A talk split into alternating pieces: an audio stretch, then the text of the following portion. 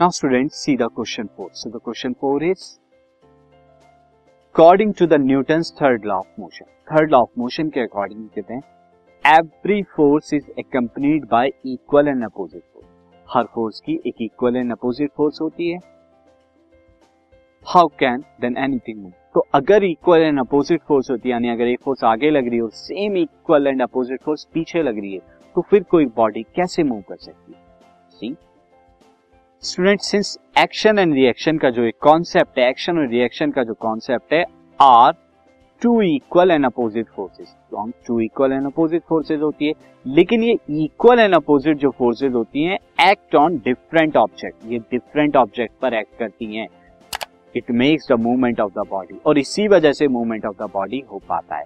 यानी अगर आप यहाँ पर जो करते हैं सी मैं अगर आपको दिखाऊँ this is your feet this is your feet and this during feet जब आप क्या करते हैं, नीचे की तरफ़ एक्शन करते हैं तो इक्वल एंड अपोजिट जो है रिएक्शन आपके फीट की तरफ़ जाता है यहाँ पर।